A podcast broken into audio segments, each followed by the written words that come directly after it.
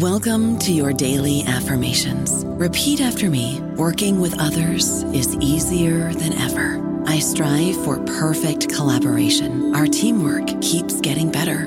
Yeah, affirmations are great, but Monday.com can really get you the teamwork you desire. Work together easily and share files, updates, data, and just about anything you want all in one platform.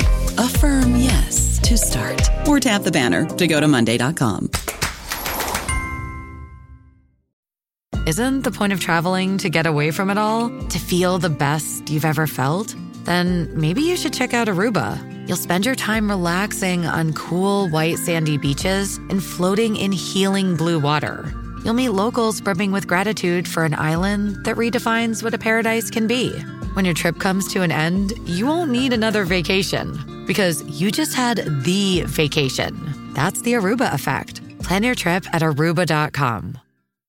Hey guys, it is Ryan. I'm not sure if you know this about me, but I'm a bit of a fun fanatic when I can. I like to work, but I like fun too. It's a thing. And now the truth is out there. I can tell you about my favorite place to have fun Chumba Casino. They have hundreds of social casino style games to choose from, with new games released each week. You can play for free anytime, anywhere and each day brings a new chance to collect daily bonuses. So join me in the fun. Sign up now at ChumbaCasino.com. No purchase necessary. VGW. Void were prohibited by law. See terms and conditions. 18 plus. Welcome to the New Books Network.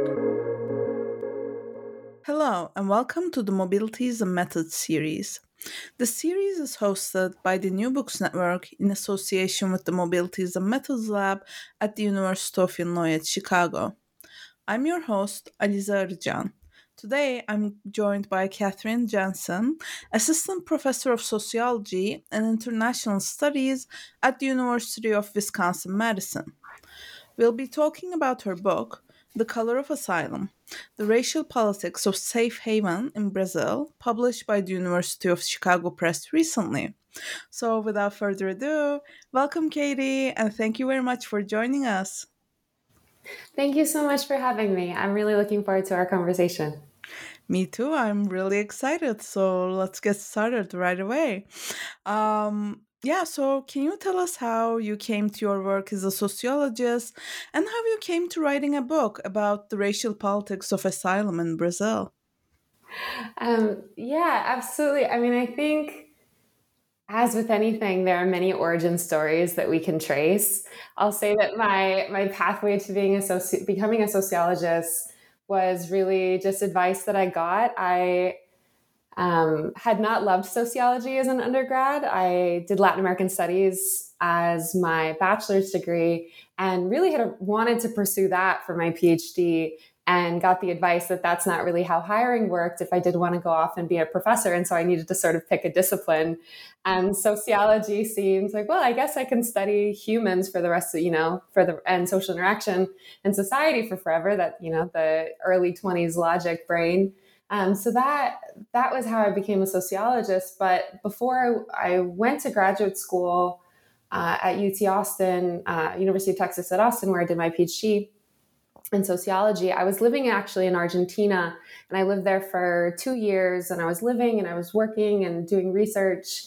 And that I think that's one of the origins of the book, even though it's set in Brazil and you know life took its own course. But when I was living in Argentina, I really had to come to question a lot of my US centric assumptions about how immigration governance worked in the 21st century. I, before living there, had no idea and couldn't imagine that there were countries that did not detain immigrants, that did not deport them, that understood immigration as a human right and had policies that were in line with that. And so I was seeing and hearing about all these folks from places like Senegal at the time when I was living in Argentina who were applying for asylum but didn't really think that they were going to get it, but it gave them the right to live and work legally in the country, things that just would be unimaginable in the US context, where once people are in the country, so many people don't apply for asylum, even if they do qualify, just for the fear of deportation, right? So that was a big part of it that I was like, wow, this is this is working very differently. And as someone who had done a lot of work around sort of immigrant rights and political organizing on that front, I was really struck by how different that looked and what that would mean.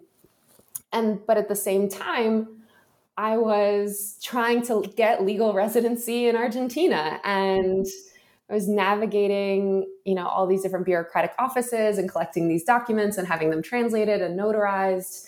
And it took forever. And so thinking about, you know, how policies, what policies are for immigrants or migrants is not what they are formally, it's how they're experienced as they're navigated um, in process. And so those were two of the big, um, I think the the big origins of what started my interest in immigration in, in Latin America. And then I later turned to, to look at Brazil as a very different racial context from Argentina, um, but which had the best refugee policies in, in the region and also arguably in the world. And so what how would this play out? How do great policies play out in one of the most racially unequal countries in the world, right? How do those things um, intersect in practice?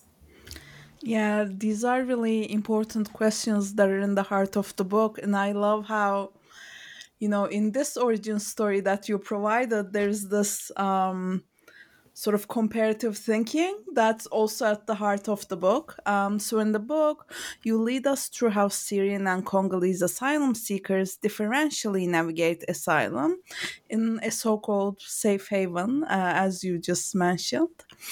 Um, and racialization is the prism through which these differentiations are refracted, which have been long in the making. And I love how you historicize that in the book. So, how do you locate these two communities within longue durée histories of racialization upon arrival in Brazil? Yeah, thank you for that. Thank you for that question. I mean, the so just to zoom out and give a broader sense. Um, so the book, The Color of Asylum, is really focuses on juxtaposing Syrian and Congolese refugees and their experiences from how they arrive in the country through applying for asylum, seeking assistance, getting refugee status, and then their life afterwards. But I argue in really the, the first chapter of the book, which is called Arrival, that you can't make sense of what that looks like without having a historical lens. Um, and a big part of that most work on race and immigration in Latin America has been historical and is really focused on this crucial period in Latin American history in which political elites sought to whiten and thus, quote unquote, civilize the nation through soliciting, incentivizing selectively, mainly European immigration, right? This was a big, so in the ways that you saw lots of European immigration to the United States, you were seeing lots of Europeans also go to places like Argentina and Brazil during that same period. And so, when, which is called the, the period of whitening policies into sort of the early 20th century. And race works differently in Latin America than it does in places like the United States, specifically and particularly now. And so, while countries like Brazil in general preferred European immigrants. Um, of course, there's always caveats, but there were huge incentives for European immigrants, but there was also open door policies for anyone who wasn't from Africa or Asia. And so this meant that along with Europeans, a great number, uh, a great number of what were at the time understood to be Syrian and Lebanese immigrants came to Brazil.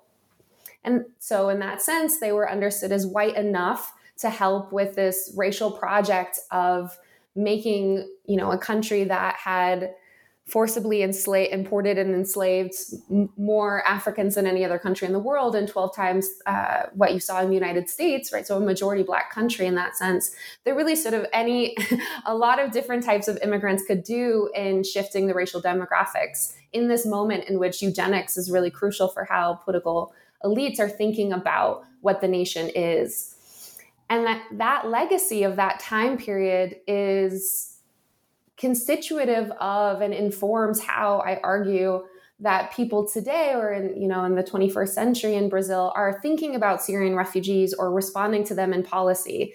And so arabness is understood now in, in brazil to be a venerated port a, a venerated um, uh, portion or aspect of the nation um, as a crucial contribution to the ethno racial mixture of Brazil. Um, for instance, Michel Temer, who was a recent, very you know conservative president, president in Brazil is the proud son of Lebanese immigrants, something that I think is unimaginable in places like the United States. All this to say that Arabness is made sense of very differently because of those historical legacies and, and understandings of whitening through immigration in which Syrian Lebanese were a part. And that was actually the way that the Brazilian government, CONARE, the National Committee for Refugees, explained its decision to extend visas to Syrian refugees so that they could come to Brazil to seek asylum. So Brazil, different from you know most other places in the world, instituted an open door policy where any Syrian could come. And the way the state explained this was based on the, the idea that there are ethnic and historical ties between Syria and Brazil that is really rooted in that period of the whitening policies through immigration. But in contrast, though Brazil, as I highlighted, you know, Brazil has, you know, has the second largest black or mixed population in the world outside of Nigeria and thus has long historical and ethnic ties, particularly to Angola and the Democratic Republic of the Congo, has never instituted visas, these humanitarian visas, to ease and, and um, streamline uh, arrivals. And so for Congolese, and so, even though Congolese are a major refugee group um, and have been over the last uh, decade, which means that instead a sizable portion of Congolese arrive not via plane, but instead on stowaways on ships crossing the Atlantic, which I argue in the book eerily echoes and recalls the, the journeys of the Atlantic slave trade, which most Brazilians in some way can trace a lineage. But despite that, the, the ways that policies have been opened or visas have been offered for Syrians and now Ukrainians has not been extended to any African nationality. Yeah, this is so helpful. And, you know, even the way in which people arrived have been in the making for, you know, decades and centuries, if not more, um, which I think was very powerful to situate, you know, what racialization means in this particular book and in this context. And also, you know, something that maybe departed or was more nuanced in your ethnography was around waiting, especially waiting in relation to asylum, right? Which is something we often see in ethnographies of immigration, but in your book, we also see multiple scales in which waiting is racialized. So you take us from how waiting disciplines asylum seekers' bodies in everyday interactions with bureaucracies to deferrals of asylum decisions. So what does this attention to multiple scales of waiting tell us about asylum as a racial project?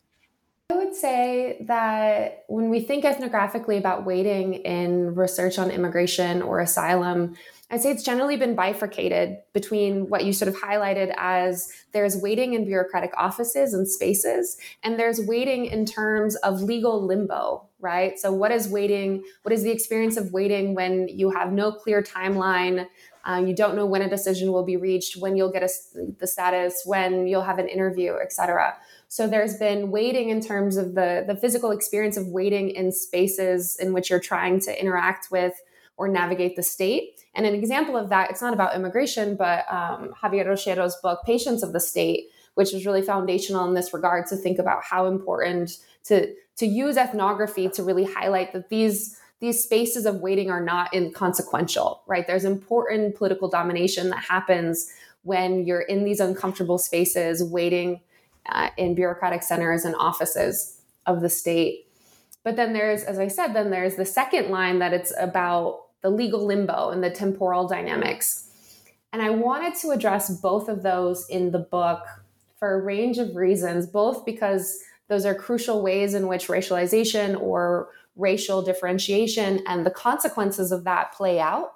But also, I'll take the opportunity to highlight that because they're mutually constituted, in other words, that waiting in one of those realms impacts and exacerbates how much people have to go back and forth to bureaucratic offices. So in the book, I highlight how, you know, not everyone has to wait the same amount or as frequently in these bureaucratic spaces, right? In um, these offices. It's people who predominantly black africans who are waiting years longer to have decisions in their cases or waiting years longer or you know much longer to, ha- to even have their interviews right and so what this means is that they have to go to these you know for instance in my case the, the refugee center or the federal police office, they have to go again and again and again to these spaces in ways that Syrians do not have to, because Black Africans and Congolese in particular have to continue to renew their documents, which are about to expire because they're, you know, six months or a year. Or they have to go again to say, when will my interview finally be finally happen right? I when can when will it be scheduled? Can i please schedule it? And so that those two dynamics around or lines of research that we usually see around waiting, what the legal process looks like and how that plays out versus the question of waiting in particular spaces of the state are actually dynamically intertwined and iterative. And what happens with legal processes really shapes who is waiting and in what conditions and how frequently as they're navigating in embodied ways, um, trying to claim their rights before the state. Yeah, absolutely. And thanks so much for you know making these links very clear uh, both in your answer and in the book. And you know something else that was very interesting to me was your approach to you know endings maybe of asylum. So you show us that asylum and inclusion aren't necessarily the happy endings that they're often heralded to be. So, can you tell us about the disillusionment that marks the aftermath of asylum, especially experienced by Syrian asylees who are, you know, as you mentioned, sort of produced as figures with particular alignments to whiteness, right? And how do their illusionment, disillusionment speak to the limits of inclusion? Yeah. So I would say that Syrians, the Syrian refugees that I met and that I spoke with, a key thread was that question of disillusionment, right?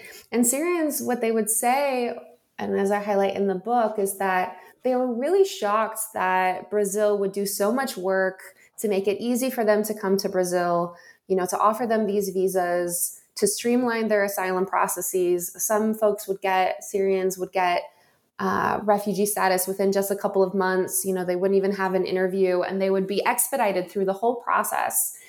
But Syrians were really shocked upon arriving in Brazil that there was no system of support, right? That there was no in, infrastructure to provide language support or assistance in, in acclimating to what is a very different cultural, political landscape um, that is Brazil.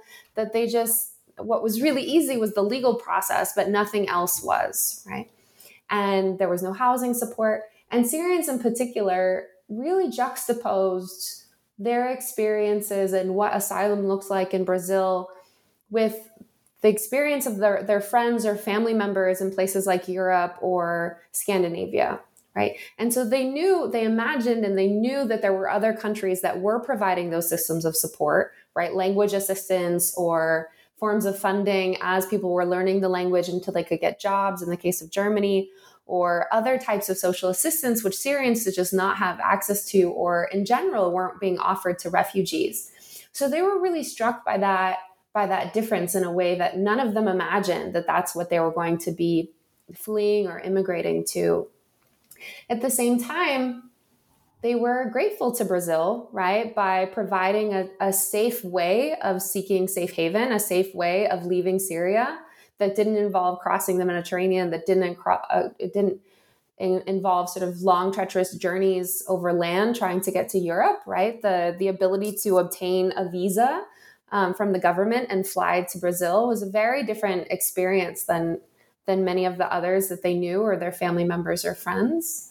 And they also noted that they didn't experience racism and Islamophobia in the ways that they either had in their own past migratory experiences, right? So Syrian refugees could also be people who had lived in other countries prior to this, right? Depending on their own life circumstances. And so they noted that they they weren't treated as foreigners. They they weren't derided or denigrated as foreigners, I would say, in their everyday interactions as they went to supermarkets or restaurants that that usually the, the question of Islamophobia or anti-Arab sentiment was not such, something that was shaping their daily lives. And so they were also really grateful for that.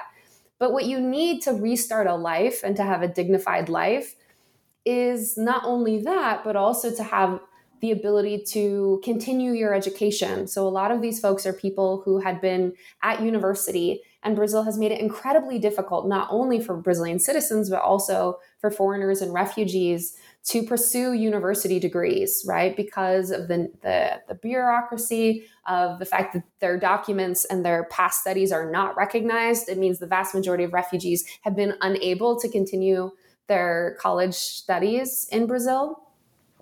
Um, and so many were in the process of trying to get these professional degrees and have been unable to do so. And so it means that a common thing that Syrian refugees would do is instead work as street vendors, right? That they're, because of the familiarity with Arab food, um, going back to what I was saying before about Arabness as sort of being part of the nation, people are very familiar with kibi or esfija or these foods. And so Syrian refugees are working often as informal vendors um, or food entrepreneurs, which is not what they necessarily want to be doing. Um, or would be doing if they were still in Syria. And so having this lack of an ability to imagine what their futures look like and to to plan and to say, oh, this is how I'm going to have formal housing, and this is my path to the job and career that I had or I was pursuing before I left Syria. The Syrian refugees didn't necessarily have that. And that's crucial to what safe haven really looks like is being able to imagine a future. And Syrians have mm-hmm. felt very, the Syrian refugees that I met have felt very stuck in place and unsure about what that future looks like and how to get back to the lives that they had imagined, but in the context of Brazil.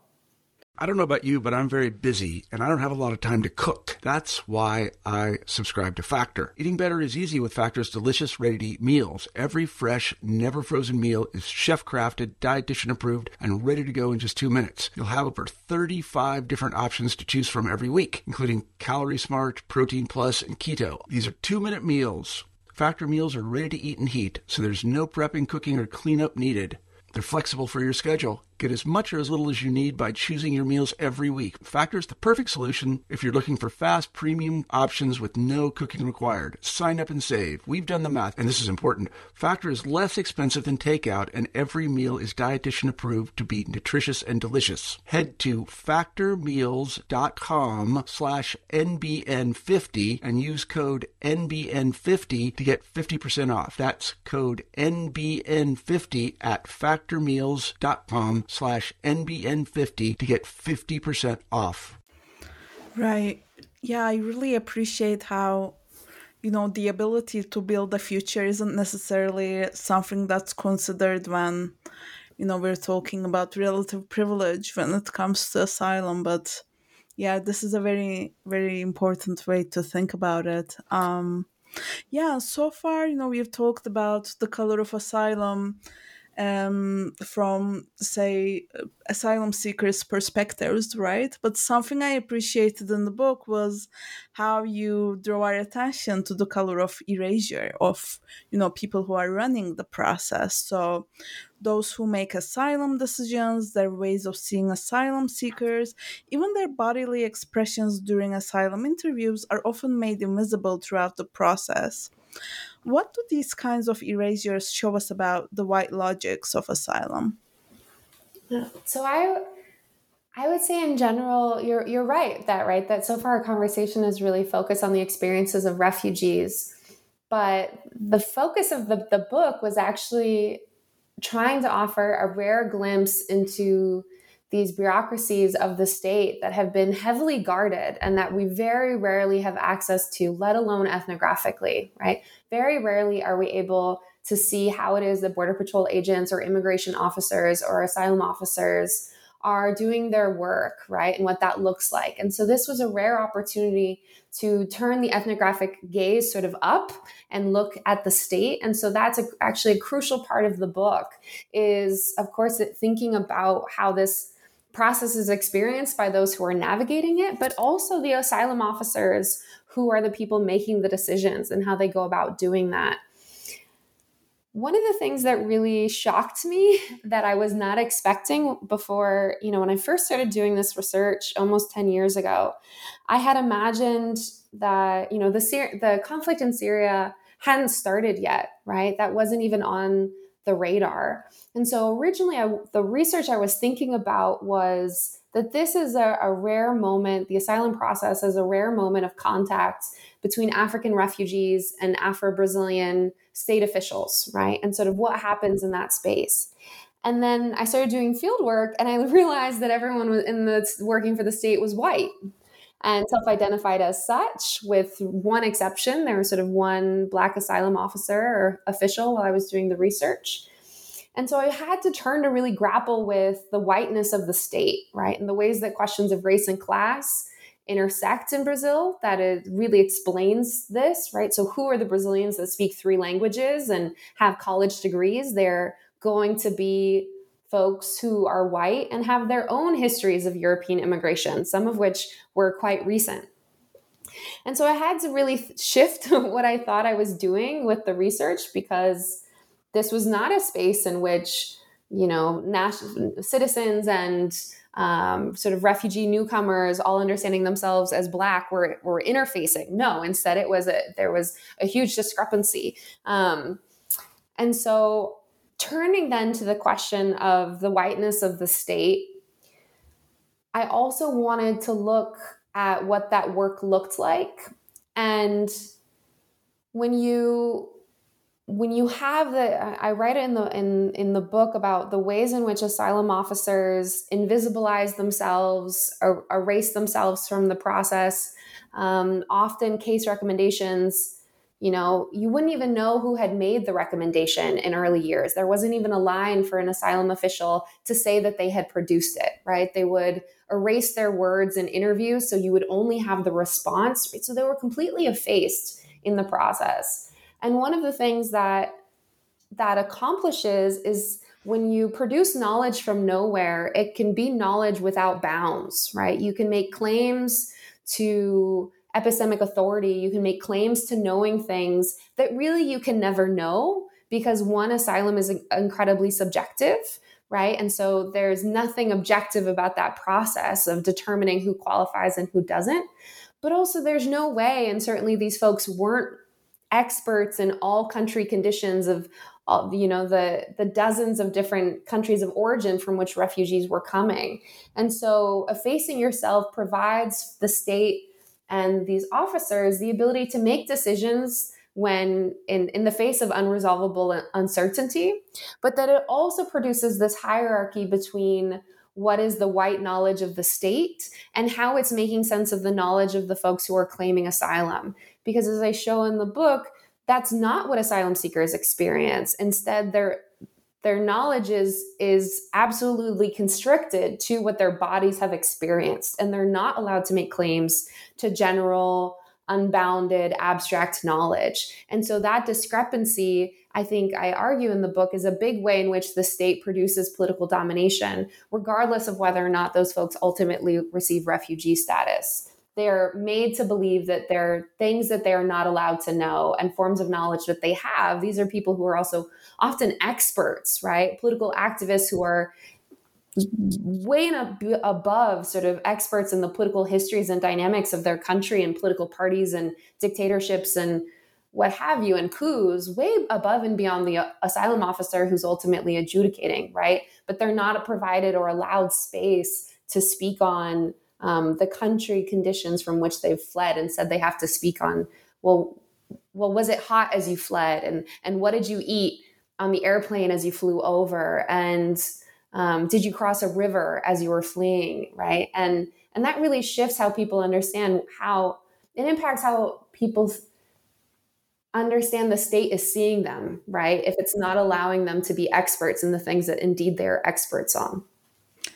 Right. So you know, again, I think you bring such an important iterative lens um, that, um, yeah, lets us understand how knowledge is produced and co-produced during these processes, right? Um, and something I was very curious about was like what to do with the whiteness of the state, right? So, uh, in the book, in my reading, you both tell us that the racism steering the asylum process is more systemic than individual, but you also show us how, from caseworkers to receptionists, racism becomes an everyday experience enabled by their actions. So, I'd love to hear about how you tread a balance between doing justice to representing the asylum workers uh, that you worked with while evading a portrayal of racism without racists? Um, so for I, I mean, I'll say I'm glad. I'm glad you feel like I thread threaded that needle because that was sincerely one of the biggest struggles in writing the book, and I and I imagine a struggle for lots of ethnographers who have spent immense amount of time with people and building relationships and friendships and trust, but also recognizing that those individuals who are doing their best, really at the end of the day, this is not this was not a space of folks who were jaded civil servants who were assigned to the area, right? These were asylum officers to NGO lawyers to, you know, most of the people working in this process at the time were people who sought it out, who were deeply invested in refugee issues and questions, who had prior worked as volunteers working with refugees and NGOs, right? So these were not these were not people who were coming at it in a jaded, you know, the I don't trust anyone and I you know, they're they're people who deeply cared. At the same time, racism is not a thing that exists at the individual level you also see in the book plenty of ways in which as much as people so how to say as people were also very aware of the ways that racism was working through the process but were often very disconnected or obscured the ways in which they were also a part of it. And by to give an example of that people were very aware of the ways the federal police office which um, is the entity that gives the documents and files the claims and renews uh, you know renews the identity documents. It's an it's an important space that asylum seekers and refugees have to navigate. People were often very aware of how anti-black racism was impacting who had to go there again and again who had shifting requirements on what documents they had to bring to get whatever status people were very aware of how it was happening in other places. But I think this is generally how racism works and why ethnography is so important is that we're so busy living our lives or carrying out the jobs or trying to work through this overwhelming docket in this case, right, of a really emaciated bureaucracy that didn't catch up with the increasing number of folks who were arriving and seeking asylum. Um, that you it doesn't really provide that space to sort of sit back and think about well what's shaping my actions right? Are there patterns that i'm not catching? You're like no i i need to work on this and then i need to work on this and i need to work on this and it doesn't provide that sort of space. And i think that's what you can do ethnographically is really zoom out and look at what are the patterns that are actually occurring um, in treatment in how people are talking about different refugees from different countries and regions um, but it is really a major attention to know that racism is structural, it's systemic, it's not something that exists at the individual level. But this is also bureaucracies are peopled, right? And there are individuals who work in them. Part of that will these people, of course, work in the system and thus are bound by the logics in which they are working. Um, and so, as much as you know, folks would often grapple with the pros and cons of working inside the system and what it provided for or de- what it didn't provide for, or go out of their ways to help refugees. You know, there was an asylum officer I write uh, I wrote about elsewhere who was really invested in cases from Mali, right? That that was something that really struck her. Or uh, lawyers who were really invested in in Congolese or francophone African refugee cases. But there's still individuals that then have their own idiosyncratic populations that, for a range of different reasons, they come to care a lot about and be invested in in ways that aren't going to necessarily have ripple effects for the process in its whole, which is what refugees are experiencing. They're not experiencing one person, they're experiencing a length of a process. Yeah, absolutely. And speaking of you know, like zooming out and thinking about how we're being shaped by, you know, the context we're working in. I'd also love to hear more about your positionality. Um, so you worked on asylum cases and participated in these institutional logics while providing assistance to asylum seekers. So how did you grapple with the possible complicity that comes with this kind of work on the one hand and your political commitments on the other? So, with thinking about my own positionality, it's of course thinking intersectionally, it's multidimensional. And so, as you know, a college edu- college educated uh, white cis woman from the United States who speaks three languages English, Spanish, and Portuguese there was different ways in which that positionality provided for affinity and proximity to some folks and difference and distance from others in ways that were certainly shifting because the the book I would say is you know what we can call a relational ethnography which is rather than studying a particular group right sort of becoming embedded and focusing on the experiences of Congolese refugees, for instance. Instead, what I was focusing on is that space of relation, of encounter, in which refugees and asylum officers and federal police, et cetera, what is that process that all of these different groups and actors and individuals are interfacing in through, right? And so, because of that, then the positionality of a researcher and ethnographer can have a range of ramifications because you're dealing with a very heterogeneous social space that is also inherently hierarchical in this case. And so while my positionality actually provided for a lot of social proximity with the folks in power, right? We we were all white. They had also generally lived abroad, studied abroad, um, traveled abroad. Sometimes, you know, that these are generally, we're talking about elite Brazilians. And so there was a lot that we had in common that provided for proximity um, that made the, you know, that shapes the ethnography. At the same time, the my own experiences living and traveling in different places and my language comfort with Spanish and, you know, native native, you know, language fluency in English also it, it it had a huge role to play in how refugees could experience their encounters at the refugee center. Um, just to be able to hear instructions in a language that you're that they themselves were fluent in, right? So the way so when you know folks would come from countries like Nigeria in which there's a history of British colonialism such that these folks are fluent in English or the same case with Ghana and to be able to not have language be an implicit barrier as people are trying to navigate this thing that's inherently opaque, right? Legal processes around immigration are often incredibly complicated and obtuse.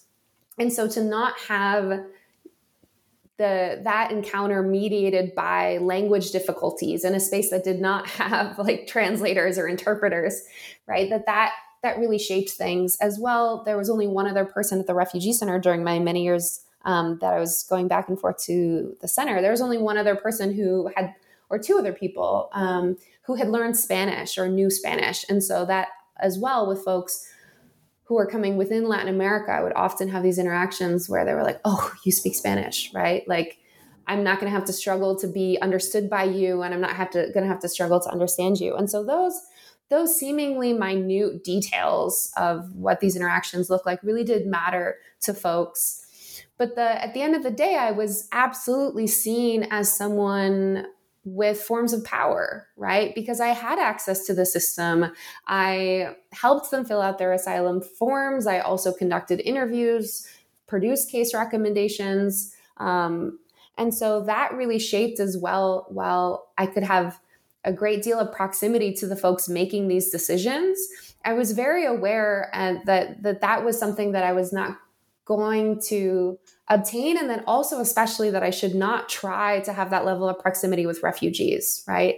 That there was an, an inherent power differential that is unescapable that is shaped by broader geopolitics of empire and the role of the united states and actually producing plenty of the conflicts that these folks are fleeing from either in the contemporary acute way or historically like thinking about the role of the us in the coup um, and the assassination of Lumumba, which shaped the trajectory of what the Democratic Republic, um, the political trajectory of the Democratic Republic of the Congo, that is not irrelevant for the fact that Congolese are such a, a large refugee population in Brazil and then um, more broadly.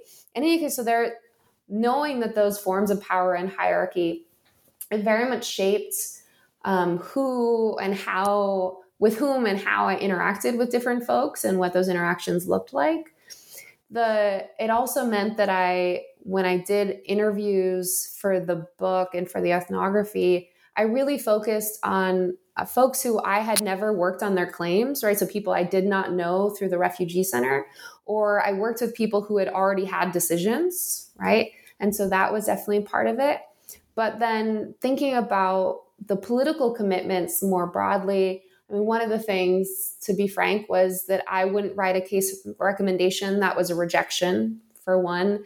Um, I was very unabashed in the feedback or guidance or orientations that I gave for asylum seekers and refugees and sort of what and allowing them then giving as much information as I possibly could and then allowing them to make whatever they thought was the best decision for them in terms of navigating their their new life or transitory time in Brazil.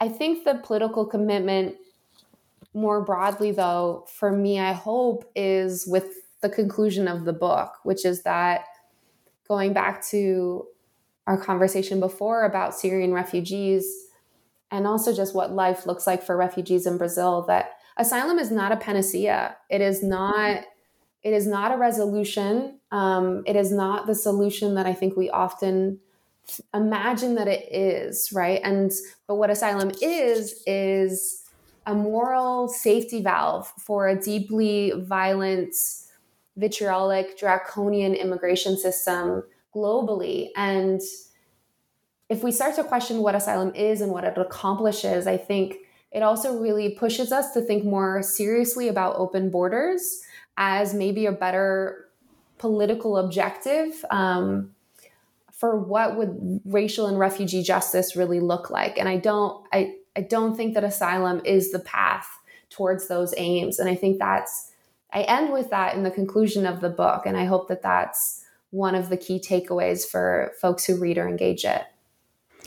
Yeah, thank you very much for you know being so open about um, the process and how you positioned yourself and you know providing this beautiful you know conclusion of sorts both to the book but also to our conversation and before we end i'm curious about what's next for you what are you researching reading or teaching next yeah, so I have started working on the new book project. Um, which feels like a bit of a whirlwind. But the new project that I've been working on and that I've been thinking through, I'm currently calling White in Another America.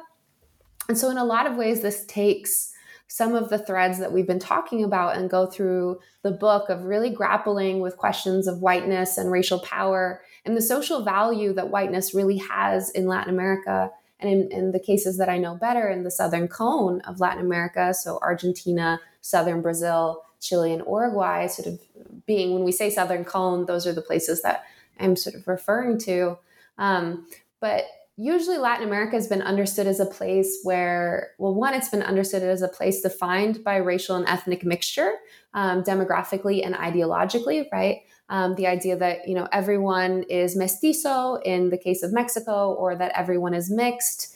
Um, but the the dynamics in the southern cone of Latin America are actually quite different in that the vast majority of folks in those areas self-identify as white. So Brazil actually has so southern Brazil is I think I believe over 80% white. There's more people who self-identify as white in Brazil than any other country outside the United States or Europe in the world.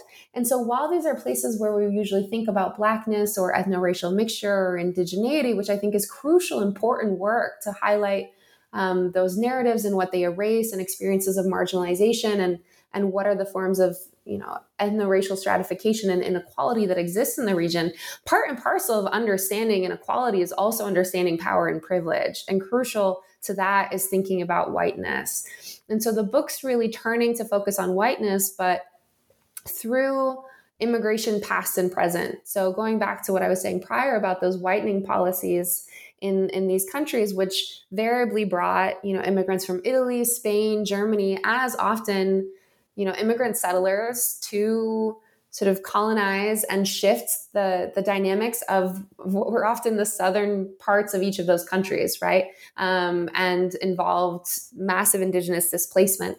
In any case the so the second book is looking at what are the cultural afterlives of that immigration right? From 100 years ago these are places that have ethnic festivals and you know, Blumenau, for instance, is one of the places I'm now studying, which is called the German Soul of Brazil, which has the largest Oktoberfest outside of Germany, right? Hmm. But so, what is it? What is the work that that claim to ethnic Europeanness is doing to racially differentiate, to produce social hierarchies, right? Both within Brazil and in relationship to the rest of Latin America. What what is its social and cultural import? Why are these?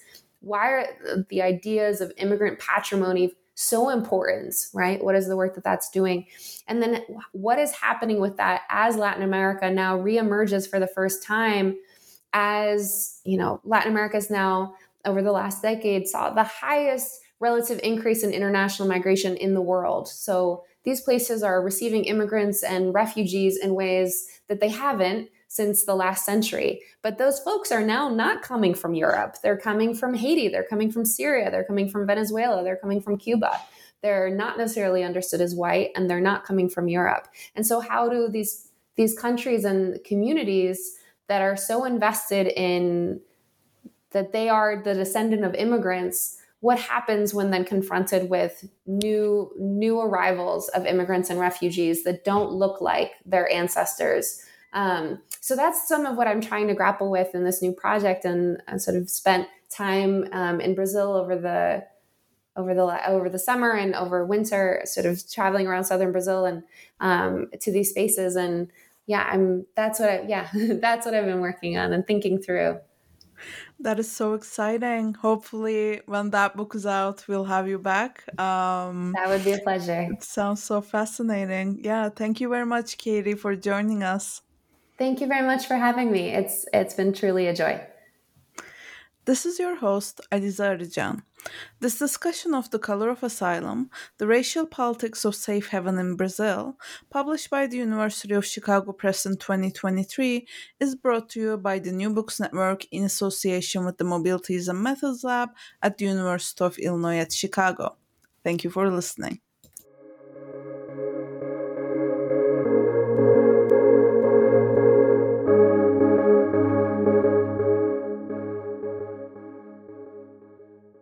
Hello, it is Ryan, and I was on a flight the other day playing one of my favorite social spin slot games on chumbacasino.com. I looked over the person sitting next to me, and you know what they were doing? They were also playing Chumba Casino. Coincidence? I think not. Everybody's loving having fun with it. Chumba Casino is home to hundreds of casino style games that you can play for free anytime, anywhere, even at 30,000 feet. So sign up now at chumbacasino.com to claim your free welcome bonus. That's chumbacasino.com and live the Chumba life. No purchase necessary. VGW, void, were prohibited by law. See terms and conditions 18 plus.